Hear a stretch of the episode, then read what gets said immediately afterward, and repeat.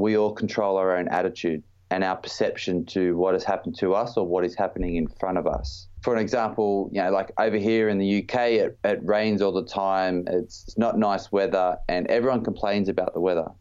And it's like, well, can you control it? No. Well, why waste time, energy um, for you know, other examples, money, um, emotional energy on worrying about something you can't control? So that's one thing that I've really started, like really focused on the last couple of years is controlling my attitude and focusing on the things that I can control and letting go of the things that I can't.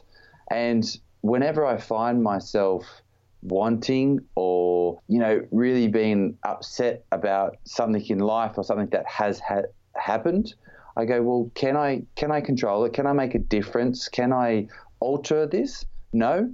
Okay. And it, it, it, sound, it sounds really simple but i would just go okay fine. It's done. It's over. Move on. I don't waste any time or energy on this. And some people say, oh, well, you just don't care. And it's like, well, I do care, but I can't do anything about it. So, like, what do you want me to do? I'm not going to waste energy, time, and emotional uh, drain on me by worrying about or focusing on something that I can't control or can't alter or can't do anything about.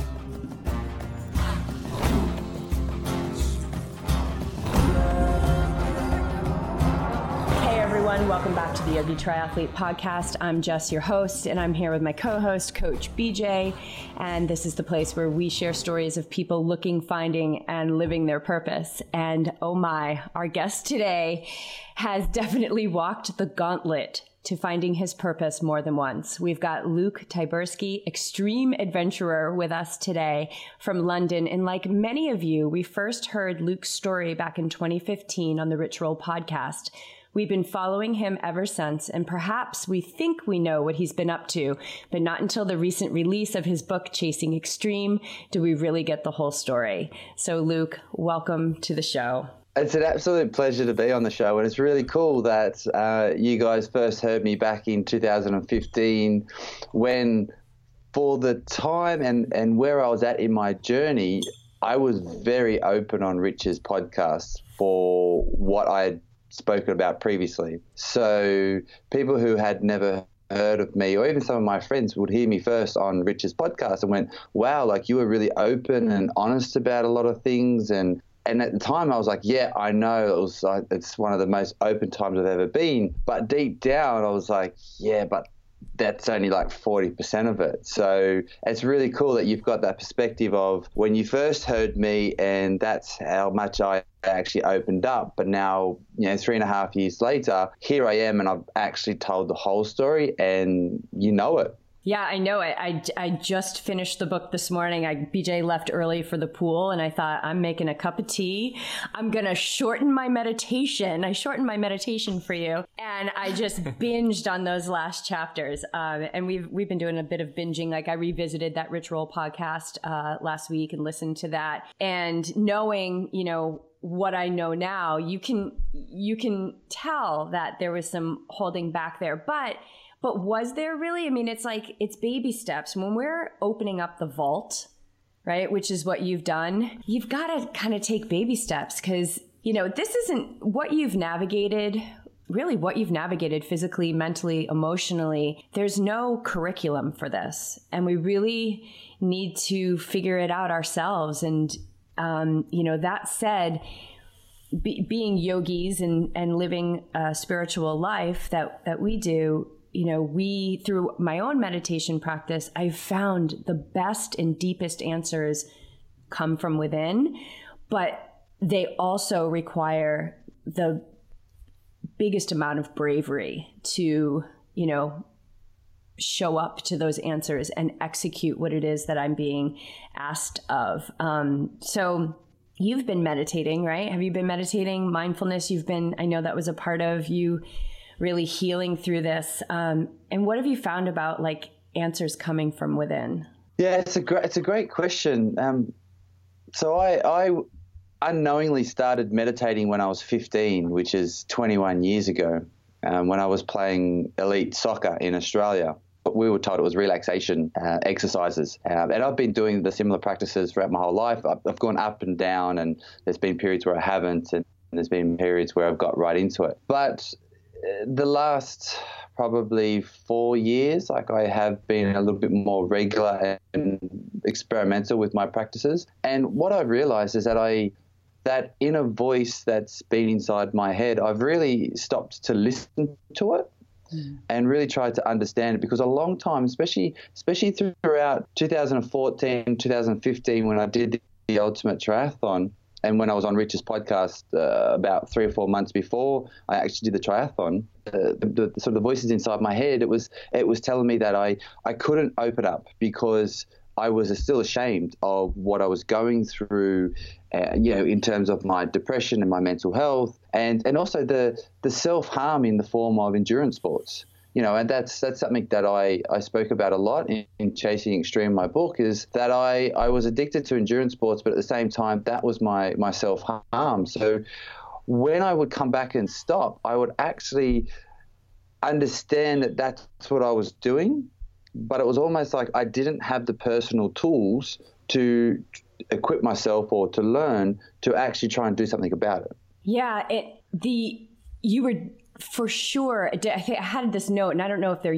my words or your words but like it was like you were addicted to just punishing yourself addicted to um to beating yourself up but in a way it's isn't that how we can really feel, right? Because there was a part of you that was screaming to feel, to feel what it was that you were going through. And it was almost like, I don't know if you'd agree with this, it's almost like it was displaced as maybe a way of trying to heal yourself, but that, as you know, between those events and after the ultimate triathlon, it was all still there. The emotions, the voice, that dark voice in your head, that maybe this was a way for you to feel something along the way because I, have never had the, the depths of depression that you have experienced, but I've heard it's like a numbness. It was almost like you're in the middle of a void and mm. you know you're there, but you can't really feel. And, and every time you go and walk towards something, it keeps getting further away.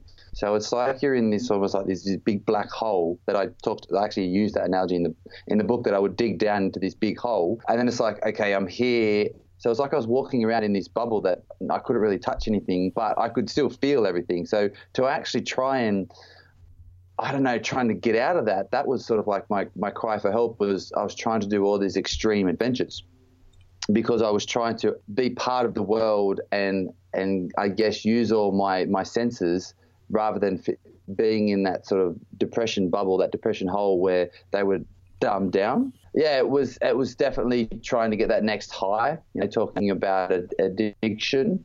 Um, it was uh, the endurance sports were, were that because when I was doing them, I felt amazing. I felt alive. I felt like this was living. And then when I wasn't, then the lows were really low. And it, and it wasn't just like some of the bigger challenges. I ran through the desert in, in Morocco and I ran down Mount Everest and, you know, I ran through a tropical forest in China and all, all these like big international things. But it was as simple as like, oh, I'm having a really low day today. Okay, I can go and run. And I wouldn't go for an hour run. I'd go for a five or six hour run. And then that would make me feel great because I'm out doing something and I'm actually feeling life and I'm living it. But then I would come back, come back to reality and it would all come crashing down. And I would try and get that feeling and those sensations in life back by binge eating and you know, thinking, oh, when can I go and train again in a different way so I can get those endorphins and feel feel good about myself really yeah so we're we're starting to talk a little bit about like the adventures that you've had and can you just for maybe our listeners that don't know who you are can you give us a little rundown i mean you found something that became your life's pursuit at the age of 4 and at the age of 28 it ended so can you take us like from basically what that sport was and and just that resume yeah. of crazy events that you've done. I, I find it really interesting that people know like specific details about my life now after reading my book. And it's it still doesn't sink in initially because people have these like really specific time frames or, or details like you just said like i started at four and to 28 and it's the fact that someone's just read my book. I still find that really funny, um, like a little kid. but yeah, so I, I wanted I wanted to play soccer ever since I was four, professional soccer, and I grew up through the ranks in Australia, and I wasn't very good up until I was about 15. Um, that was a combination of me growing into my body and hard work that I would put in through my teenage years because all I ever wanted to do was play with my friends, and I was never as good as them, so I would never get picked for teams and I would go home and train. And I would train, train, train, train, train all by myself. And then a combination of that hard work and, as I said, me growing my body as a 14 year old, I started to make representative teams and started to play at an elite level, um, on a national level. And um, yeah, so then, then played in the lower professional leagues in Australia, went over to America, played in college, played in the lower professional leagues over there as well, and then went over to Europe to try and crack it over there. I played a little bit in England and went to Belgium. That was an interesting experience, learning a new language and a different culture. And then I landed in, in London and I had some football clubs that wanted to, soccer clubs that wanted me to try with them. And I got injured and I kept getting injured. I kept breaking down, I kept getting fit, kept breaking down, getting fit. I wasn't really healthy. And I was in a relationship that um, I shouldn't have been in for as many years as I was, and that wasn't very good for my health. Um, and then I had three surgeries in 11 months when it was at its worst in terms of uh, big injuries, and I just kept breaking down in terms of torn muscles, strained ligaments, things like this. And then at the ripe old age of 28, I decided enough was enough. After all my family and friends told me about 12 months earlier, I should give it up. In a knee jerk reaction, because of a loss of identity, because of I still felt like I had something to prove to myself as an athlete, I decided that I was going to sign up to this big race that was across the desert that was the equivalent of running six marathons in seven days and it's called the marathon des sables and it was in six months from by the time i signed up and i basically had six months to go from a broken down injured footballer who was battling with depression but not speaking about it to a single soul at the time to an ultra endurance athlete who was going to run 155 miles through the desert in seven days did you ha, ha, like? How do you grasp? Like, it doesn't sound like you g- quite grasped it. You were just like no. all, all, in. You were like, okay, that sounds cool. Let's do it. I had never ran 10k before in my life when I signed up to it, so it was almost like I was naive enough to try and stubborn enough to actually like get through it. There, there's a famous quote that's similar to that. I can't remember who it was, but it was something like that. And you know, I was always willing to push myself in fitness sessions when I played soccer, and I was always willing to do the hard work. And I thought, well, it's just one foot in front of the other. Like literally, how hard can it be? So I think my naivete was probably my best friend at that period of time. And then I just started to set out to start running and that's how it all began. It's and it's you know you have um you have a documentary on this on your YouTube channel, and of course you talk about it in depth on the book, and and you know like day one, day one of the marathon des Sables, you're you're having like IT band pain and flare up. By day two, they've had to wrap your feet up, like you called them mummified, like they had to mummify your feet. Um, day three, you're like hobbling. I mean, and you've got so much far to go. And it's not like at night you're sleeping in plush accommodations. You're basically on the floor of the Sahara Desert underneath like a tent that only has two sides and, you know, on a, on a carpet, right? Like, cause you had to carry everything. Yeah, exactly right. You you describe really well. and and you did not want to just finish the event, right? You wanted to come in. Oh yeah. Top fifty. So this this uh. this is what intrigues me because. you just go for the top, and I and I feel Luke that there's so many people out there that that go into these endurance races just because they want to finish it. Like I just want to finish an Ironman, I, I want to finish a half Ironman or whatever it is. But when you boldly, right from the start, go into the top 50, like you you must have something deep inside that knows, or, and it could be that naivete, like you just don't you don't fear what most people fear in that first initial step towards achieving such a big goal. No, you're right. Like I, I knew nothing. I didn't even know what it took to be in the top 50. I just knew that that was sort of like well, where all the cool kids hang out. And I thought that's where I want to be, all the fast cool kids. No, it was it was for me. It was almost like I felt like I had something to prove to myself still as an athlete. Mm. That was part of the reason why I wanted to do um, this race. And I knew that I knew how hard I could push myself. But what did that mean in terms of running six marathons in seven days? I had no idea. But I think in terms of like the thing deep inside me that was going to push me is I was running away from facing up to the fact that I wasn't a soccer player anymore. I had a massive, you know, loss of identity, and that mm. sort of fear, I guess you could call it, that's what was driving me. So it wasn't a case of I'm chasing down the guys in the top 50. I, it was almost like I was running away from the fact that if I stop running, so to speak, I'm going to have to face up to life. So I thought I'm going to, for the six months that I'm going to train for the Marathon des Sables. And I, like, it's not like I kept it quiet. I told everyone I was writing blogs about it that I'm going to finish in the top 50, you know, and everyone just thought I was crazy and absolute nutcase, which is, to be fair, I probably would have thought the same thing. I just thought, no, I'm going to go for this because I was just running away from life. And I thought, right, okay, so here's this opportunity for me. I can start my new life and I, I'm going to be this big endurance adventurer and I'm going to get my name sort of up there by finishing in the top 50. But it was fueled on fear, it was fueled on trying to prove something to myself.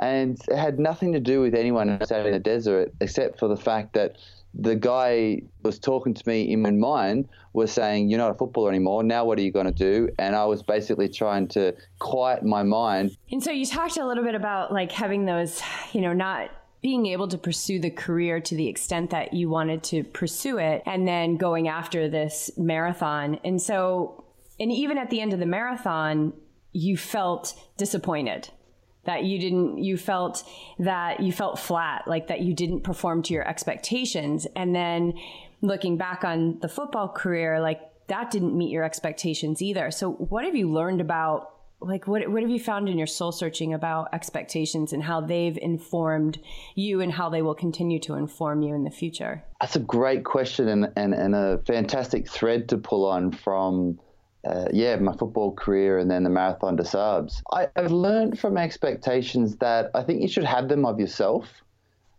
but I think also they need you need to put them into perspective when you maybe you might don't reach you maybe don't reach them because I think for me personally, I had the highest of expectations of myself, and it was always not comparing myself to others. It was always to do the best that I could do. So then when I knew I didn't fulfill my potential as a soccer player because of injury cut short, and because I didn't fulfill my potential during the marathon to start because of knee injuries and feet. You know, like I wasn't even tired at the end of some of the days because I couldn't run fast enough mm. to get tired. I couldn't run to sort of like my my threshold pace because I was hobbling so bad. So it was just like a really really slow recovery walk run the whole days. I think now I've realized I, I still have high expectations of myself. I'm able now, not then, but now to take a step back and look at all the things that I did achieve, all the knowledge I did gain, the connections I made, the community I've now involved in so I'm able to actually look at all the positive takeaways that I got from that. And I don't necessarily look at the gap between where I ended up, where I expected. It was okay, this is where I'm at. Now let's let's see all the positives from this. And that's how I look at life, but that's also how I look at projects, whether they be in business or in in my endurance adventuring career as well. Yeah, because when we're, if we're in the darkness, right? And we've all been in the darkness. We all have that voice in our he- head that says, we're not good enough. This wasn't good enough. You didn't perform well enough. You could have gone harder. But if we're, if we're putting 100% of our focus on that, then there's no way that we can see all the other things that are available to focus on, which is what can I be grateful for? What did go well? You know, what, what did come out of this? Um, you know, connections with people. Like you've had some such extreme experiences that the connections that you've made with others has run so deep. And, you know, coming off Marathon des Sables, the next it, there might have been some other things in, in the middle, but the next big thing that I see is the Everest Ultra, where that was like, it's like you just keep up leveling your suffering because you had like giardia and you had um, altitude sickness, and that was crazy. But you made these deep connections. You immersed yourself in this beautiful culture. You stayed over there. You lived over there for a while. What did you learn from um, living? I've sp- I spent a little bit of time in India with um, a Tibetan population, and I took so much away from that about just pure contentment and happiness with what you have. And even in that time where, you know, you were still really struggling and you didn't have the toolbox that you have now, what were some things that you took away from that experience of being over in Nepal? Without sounding dramatic, it literally changed my outlook on life. Yeah, I can. Although, yeah. But it was almost like it changed it, but I parked it because I wasn't ready to actually use it. So must have been about four weeks high up in the rural mountains where very few Westerners have ever been. A couple of ultra runners who I lived with spoke very little English, but just enough to get by. No running water, no electricity. You know, I slept next to buffaloes, really, really remote. And the people that live in small communities, they live to survive every single day. They were some of the happiest people I've ever met because it was the connections they made with people, it was their family that, that made it, life so special, and it was actually sitting down for a meal where the laughter, you know, I haven't heard people laugh like this before. It's deep, like from the belly, from the soul. Yeah, and the yeah. people are so extremely happy, but they have nothing. So, in one regard, it definitely changed my life to appreciate the people I have around me and appreciate stopping and enjoying time with others and also appreciate what you have. And then I came back from Nepal and I started to get rid of a lot of possessions. And I actually minimalized how I lived. But even to this day, like you look at my wardrobe, if I ever have to move house, I can do it in one bag you know, apart from my training kit, which takes up too much space because swimming, cycling, and running, you've got to have plenty of kit. right. But in terms of nice clothes to go out, or I got two suits, that's it. A um, couple of nice pairs of trousers, like two pairs of jeans, and like that's basically it. So I actually culled a lot of clothes, culled a lot of possessions. I'm in a position now where lots of brands get in contact with me, and I say no to more things than I say yes. If people want to give me free stuff, it's like most of the time it's saying no oh, look i don't need it. I've got something that works just as well or actually i don't think i'll use it so you can just keep it. So i have this mentality where unless i truly need something i would say 98% of the time i will turn it down or i won't try and go and buy something new that's flashy. Because in nepal it really showed me that you don't need a whole lot to be extremely happy. But as i said i learnt this at the time but apart from actually getting rid of some of my possessions, I parked it for several years before I could come around and retrieve this and actually start living it to the fullest because I was it was almost like I was on this journey and it's a it's a golden nugget piece of knowledge that I learned but I'm going to come back and get it. And that's what I did sort of in 2016 and 17 because I went to Nepal in 2013. I remember the night before I came back from India calling BJ and saying, You're going to have to watch me when we get back because I want to give everything away. I just want to give everything away. Mm. And like you said, the the laughter, it wasn't coming from like, oh, that was a funny thing that you said. It was like a state of being. And uh, I had a very similar experience spending time with um, Tibetan refugees over in in India. And it does give you this. It changed, like you. It changed me um, forever. It really that trip changed me forever. But there was a part of you that knew, right? So there was that darkness, I think, that knew like, uh oh, he's got like the keys to the kingdom. He, he's got like you went and you saw pure joy and happiness as, um, as a way of life. And so there was that darkness that was not ready to let that in. But the beautiful thing is that you kept it and you still remember it and you can still recall it. And now it can be a part of your life that you don't have to block it out anymore because the vault is open, right? Like you've pulled the plug on the darkness, and um, to the point where, and that's the beautiful thing about it is that when we do open up, when we do become vulnerable, it's like you can't go back from that. Like you set yourself on this trajectory of freedom, and it doesn't mean that you won't still have days that you don't feel good or you're disappointed with your performance but it doesn't i mean you can you can answer this. Does it have the same hold on you as it as it did before? Oh not at all. Not at all. So one of the things that i have worked on a lot that's really helped me is understanding that we all control our own attitude and our perception to what has happened to us or what is happening in front of us for an example, you know, like over here in the UK, it, it rains all the time. It's not nice weather, and everyone complains about the weather. And it's like, well, can you control it? No. Well, why waste time, energy, um, for you know, other examples, money, um, emotional energy on worrying about something you can't control? So that's one thing that I've really started, like really focused on the last couple of years is controlling my attitude and focusing on the things that I can control and letting go of the things that I can't. And whenever I find myself wanting or, you know, really being upset about something in life or something that has ha- happened, I go, well, can I can I control it? Can I make a difference? Can I alter this? No.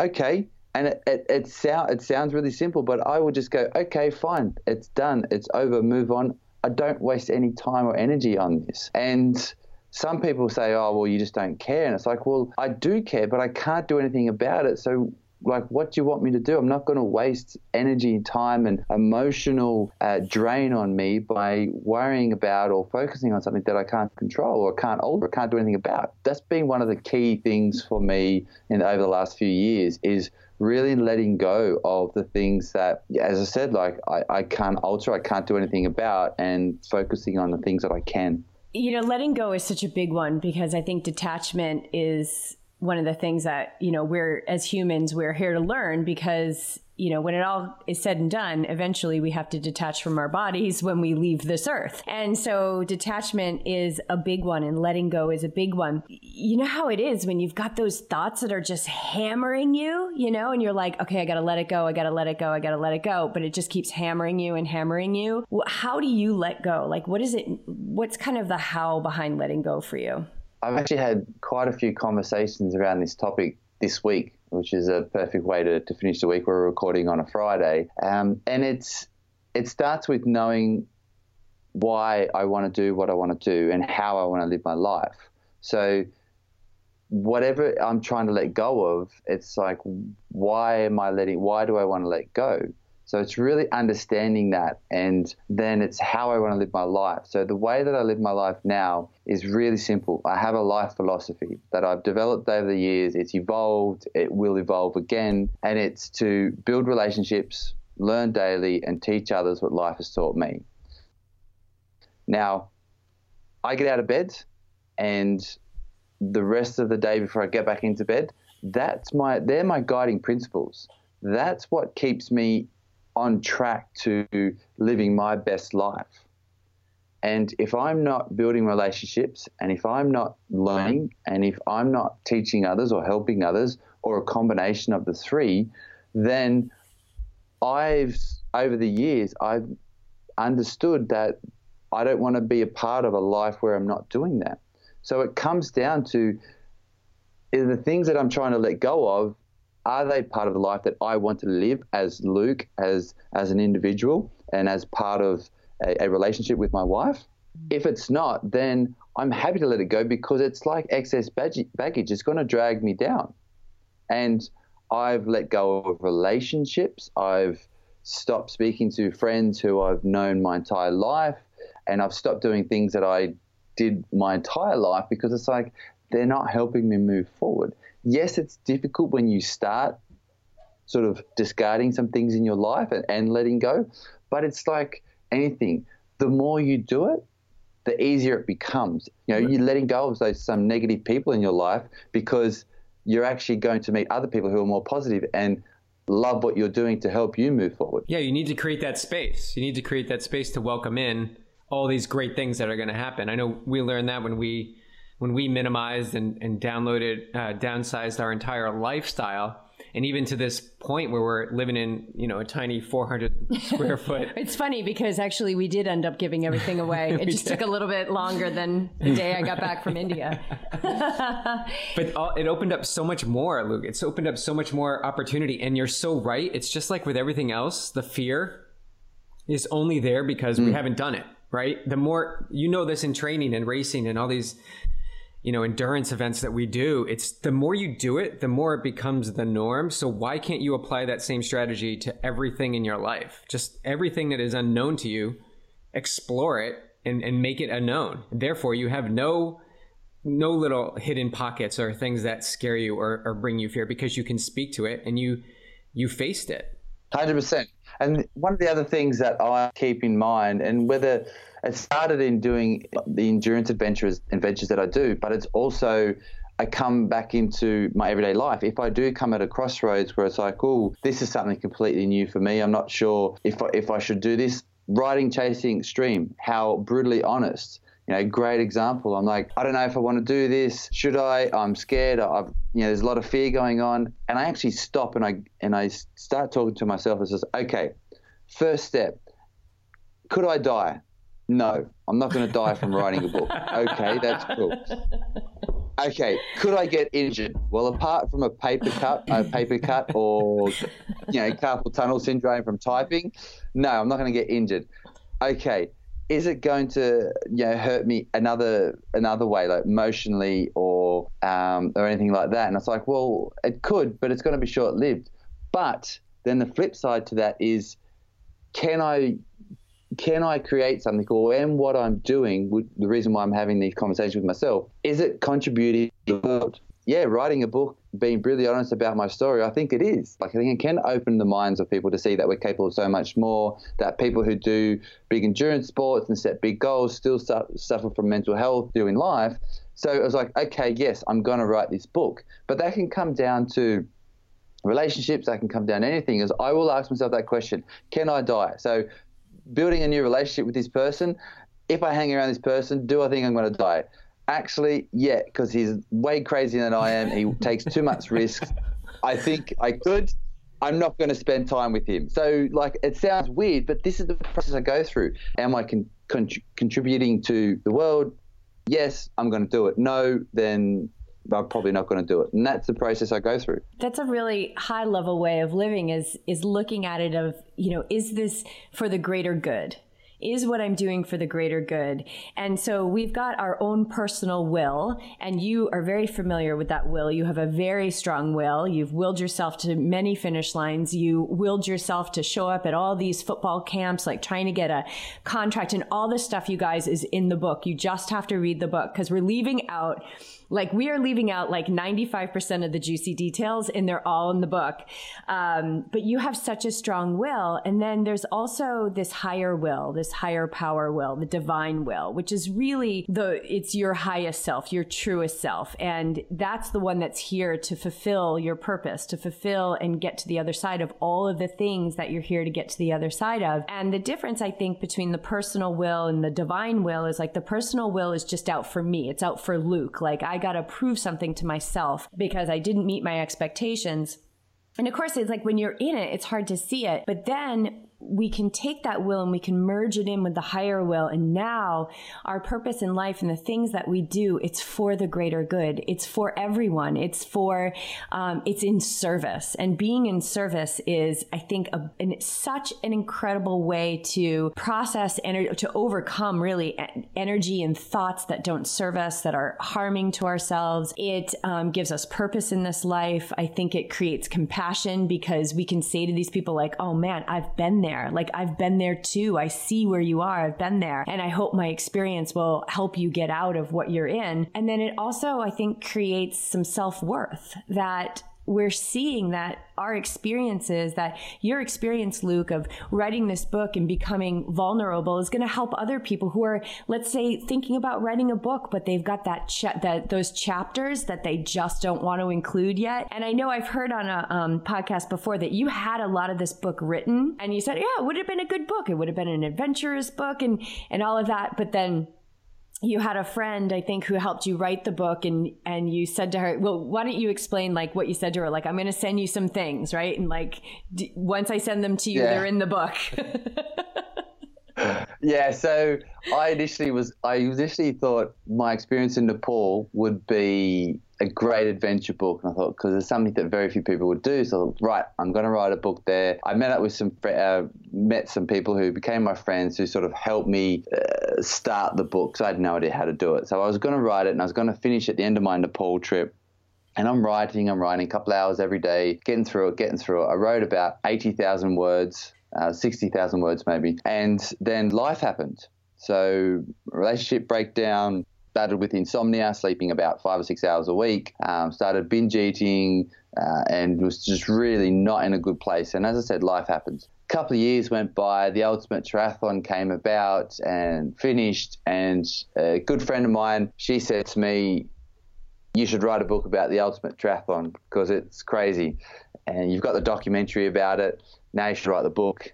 I said, yeah, it's a good idea. And she said, we'll do a bit of backstory about your life and uh, all the other adventures. And I said to her, and I said, well, I've actually already wrote a bit of a book about that. So I sent her the 60,000 words or 70, whatever it was, which is quite a you know, decent sized manuscript already. And she just read it, and it was up to the basically the end of Nepal. And she was like, "This is amazing! Like this is crazy." I said, "Yeah, like definitely, I'll help you out." She said, "You write it all, and then I'll help structure it." And basically, I said to her, I said, right, there's like two year gap here. There's a lot of stuff that went on, and I'm gonna make a deal with you. And she, like, she's clueless. She knew nothing about my depression. No one did. It was nothing about anything. And I said, right, whatever I send to you, she'd moved back to Australia from London at the time.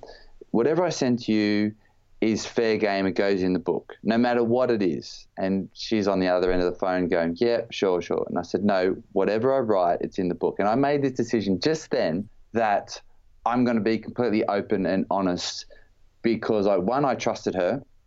And two, I thought this was an opportunity for me to tell the whole story. I thought it would be a great opportunity for me to progress in my self development, actually getting it all out. Like I didn't think far ahead to, to the fact that it's going to be out there in, in the big the big world for people to read. But I was just like, yeah, writing it will be great. I said to her, whatever I send is is fair game. And she's okay. So I started writing stuff to her, and some of the stuff that I hadn't even spoken out loud before. And as soon as I send it, I'm freaking out and I'm Googling how to unsend email and going, oh no, I can't believe I sent that. And, and because the time difference, she's, she's in bed and then I go to bed and I get up and I get a message from her and it says, are you okay? That's it. Because she just knew what I'd sent her was just going to rip me up to the core. And um, yeah, it, it, was a it was a very cathartic experience to write it, but I would be lying to say that I didn't cry a lot of the times when I was writing stuff and typing at the same time. On one side, I was like, I have to get this out. I have to get this out. But then on the other side of it, I'm I'm crying. I'm I'm literally crying tears, going, I'm reliving this and it's painful. Um, but as, as I've also said, I would vomit on the page and Jane would sort of take the ingredients and turn it into a five, five course meal, cultivate it into the 105,000 words um, that it is. And she helped sort of say, strengthen this, we're removing that because no one cares what you had for breakfast on Tuesday the 7th of June in 2016. oh, you'd be um, surprised. yeah, you'd be surprised. you'd be surprised. Yeah. Um, but, you yeah. know, there's no mistakes. Like, there, I don't think there's any mistakes in, um, in this this journey of life that we live and it's so perfect. Like you come back from nepal and the story of the everest ultra i have to tell you when i first heard that you did the everest ultra i was like oh that sounds good like a downhill ultra. Maybe i'll do that. And then i read that chapter and i was like i am never doing that. That's insane because it's not just downhill. It's it's crazy. But so you think like, okay, yeah, it's good. Like I've got that all, all that great stuff from Nepal and then um, you fall into like just life happens and you know you're in the depression now you're starting you know just self-destructive behaviors and binge eating and and all of this and then the ultimate triathlon which um, you describe which I, I it was so perfect because I was feeling the same thing. And then when I read these words in the book, that the ultimate triathlon was like your overdose. That the ultimate triathlon mm. was as amazing as it was, and and you know there's a documentary on Amazon for Prime members. You gotta see that. But then you also include stuff that in the book that's not in the documentary, so you gotta do both. But coming off of that, um, at the end of the documentary they're interviewing your wife and she's your girlfriend at the time and she says you know if it all went to plan she felt like if, if everything went to plan at the ultimate triathlon she felt like that that wouldn't have been you would have felt that that wasn't enough like it wasn't enough for you you know and so and i was I was really digesting those words after watching the movie, and I was thinking, "Gosh, this is like as ultimate as it was. I think it's actually the ultimate rock bottom." Yeah, hundred percent. Because it forced me to stop physically, mentally, and emotionally. And I think if I did it, and I did the 2,000 kilometers in 12 days from Morocco to Monaco, which is the ultimate triathlon. And if I did everything and it went to plan, it was perfectly, um, you know, completed. I think I would have went well okay, I need I need to do something bigger. Almost like I need something to break me. It did break me in so many ways, but more so, it forced me to stop and look within because now I couldn't have this thing that I always relied on. I didn't exercise for nearly 18 months because of physical health issues. So you learn a little bit about my mental strength in the documentary and you read in the book a little bit more in depth of how I'm able to do that. But what the Ultimate Triathlon actually did afterwards was my brain was still going, yep, right, let's go, let's do this. But my body was just like, okay, we get it. You're the my mind is stronger than my body. Now, like I want everyone to listen and, and understand that. My mind is so much stronger than my body, which is normally the other way around for most people is the fact the only way that my body could get my mind to listen and to take notice was it to literally start shutting down. So different systems in my body started shutting down. And I won't go into detail because it's you know it's all in the book and stuff. If I didn't have that, I still think I would have been on this sort of exercise drug induced binge that was, you know, four years of my life doing all these extreme adventures. But because it actually made me stop physically, mentally, and emotionally, and it did break me, and it was my overdose, and it was my rock bottom, I realized I had so many people who were worried about me, and they were worried not just about what I was going to do next, but they were worried about my actual physical health and like long term. Like, was I going to be okay in 10 years? Because some of the stuff that was that was happening with me, there could have been long term. So I thought, okay, how I actually want to live. And I actually had to spend the time to look within and go, how actually do I want to live my life? I can speak to when I first started racing triathlon, especially long distance. Like it wasn't long before I got up into the long distance because it breaks you down more. You know, I liked that. And I'm the first to admit that when I first started in endurance sports, I was definitely running from myself, but you can't run from yourself forever. So if the ultimate triathlon wasn't the one that broke you, there was, you were going to pursue it uh, so perfectly until you got to that that point of so much pain and that you had to get clear you know and, and what happened was your body stopped and you couldn't train i mean to take a day off for some athletes is so difficult and you had to not train for 18 months. So, you know, as extreme as the the adventures were that you were doing, just as extreme was your your healing that came after the ultimate triathlon, which I think is like such a gift. I mean, it's such a gift. When you look back, I mean, can you see just the perfection in the plan? I realized just how important it was at that time to understand what I was doing to my myself as as a whole being. My wife is amazing. Yeah, she was a, a guiding light. Um, she really would just. She understands me. There's only one person that understands me more, and that's my mum. And I have a very close relationship with my mum. But she she understands me so much and she would just give me things to think about. drop a little thought into my mind, and I and she would know that I couldn't just disregard it, and I would think about it, and I would think about it, and I'd start pulling on that a little bit. So it, it got to a point where I realized, yeah, this is the best thing that's actually happened to me. I've had to check off what's important in my life and the thing that she did for you is that she let you suffer, and I think that that's something that's so important. You know, she she knew she couldn't take away your pain, but to allow you to have your your full experience so that you could have your full, you know, uncovering and healing and getting back into the light. Um, so, one thing I wanted to touch upon because I, we've gotten this question before from our listeners, and so I know that there's some listeners out there right now who are struggling with this is the binge eating. And you know, do you have any tips for them or any advice or guidance as to how you navigated, you know, away from that or or maybe you haven't or how how at least that you're, you know, conscious of the eating now? Because I know a lot of people struggle with that. We've had questions about it. And so, is there any tips that you can give them or advice from your own experience? Oh, yeah, that's a that's a big question. I actually didn't do anything to try and stop that because that was just a byproduct of where I was at in life, and it was trying to fill a void. Um, so I was trying to spend more time on understanding who I was and how I wanted to live my life. And when I sort of started to progress with that, and there were times where I still had binge eating episodes, it was because um, I wanted to sort of, I would have low days because I didn't really understand mm-hmm. what else I needed in my life. And to make me feel good, like the whole dopamine binge, I had some food, makes me feel good for a minute, and I feel feel rough.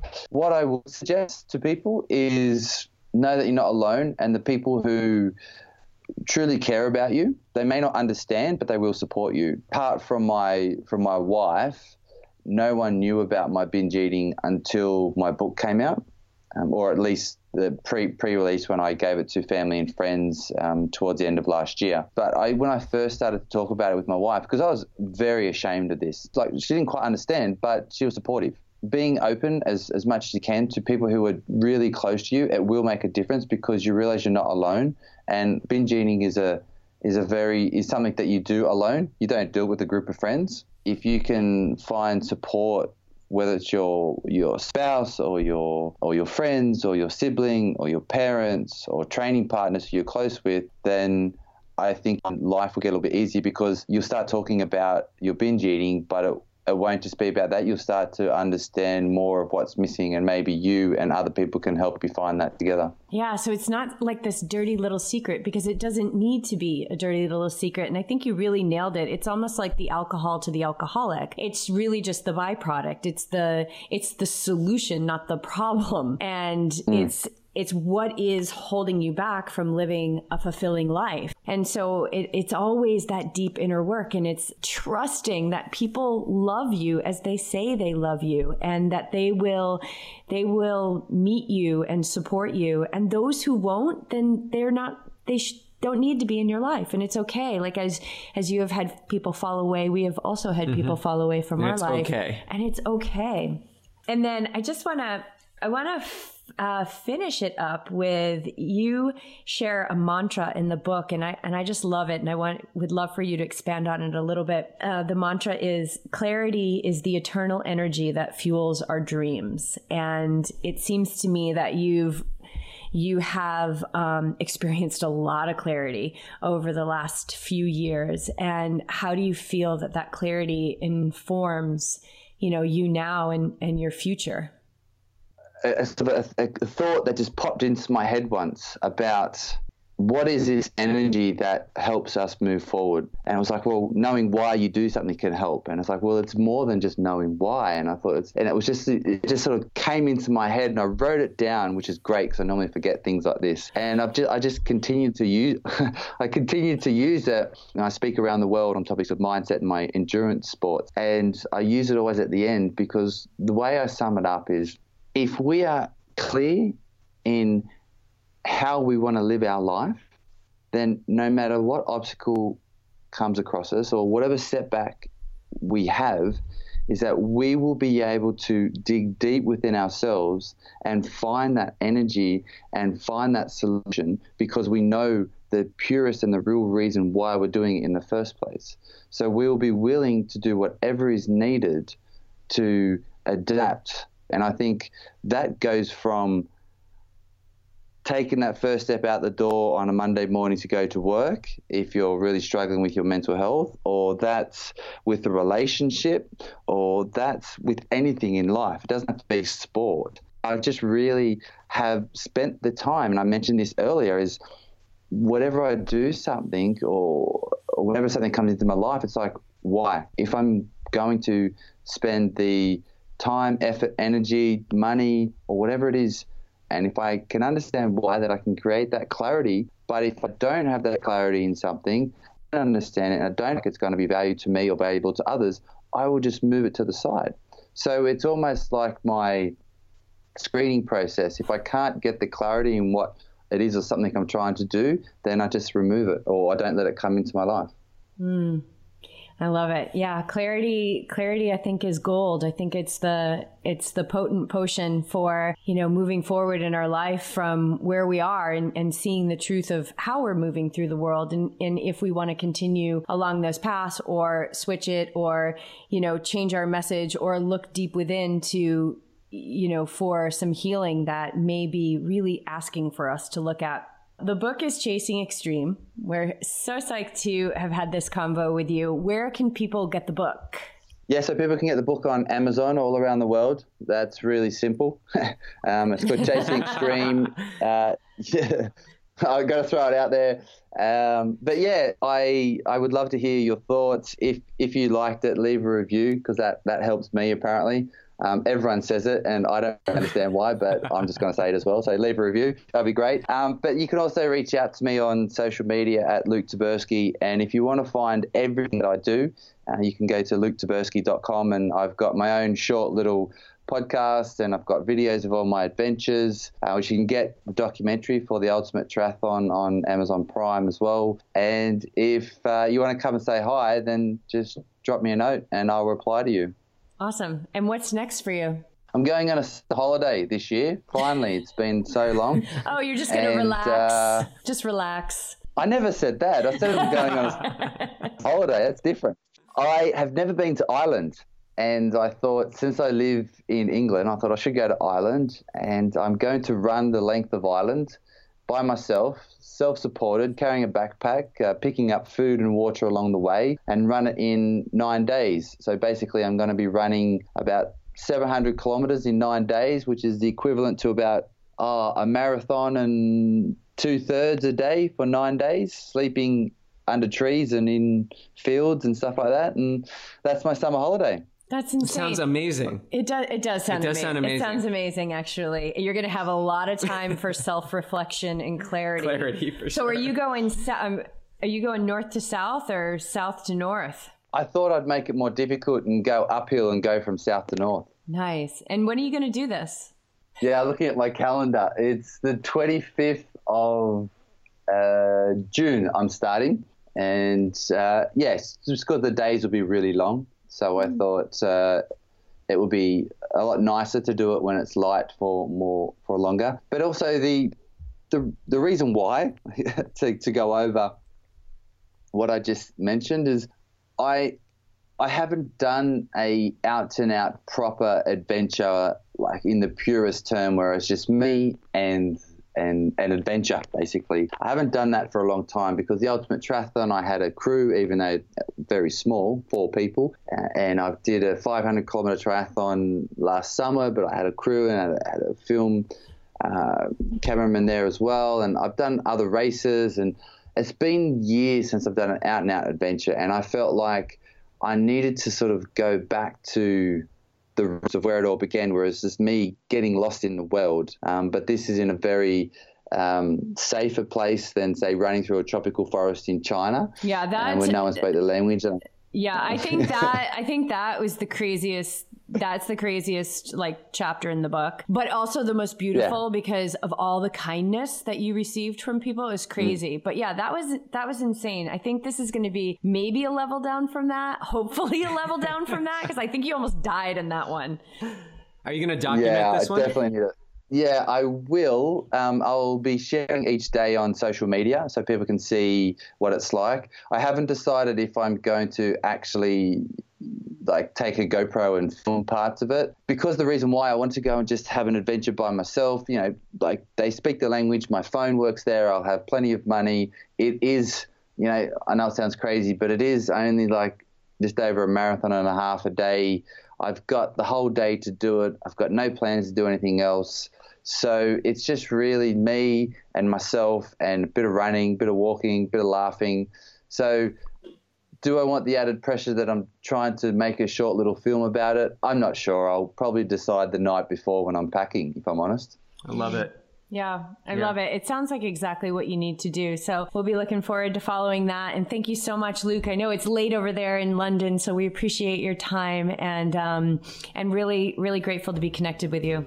Uh, it's been my pleasure, and I uh, followed you guys for a while now, so it's uh, amazing to be on the on the podcast, and I'm looking forward to all the feedback from the listeners as well. So let us know. Cool, awesome. awesome. Thanks.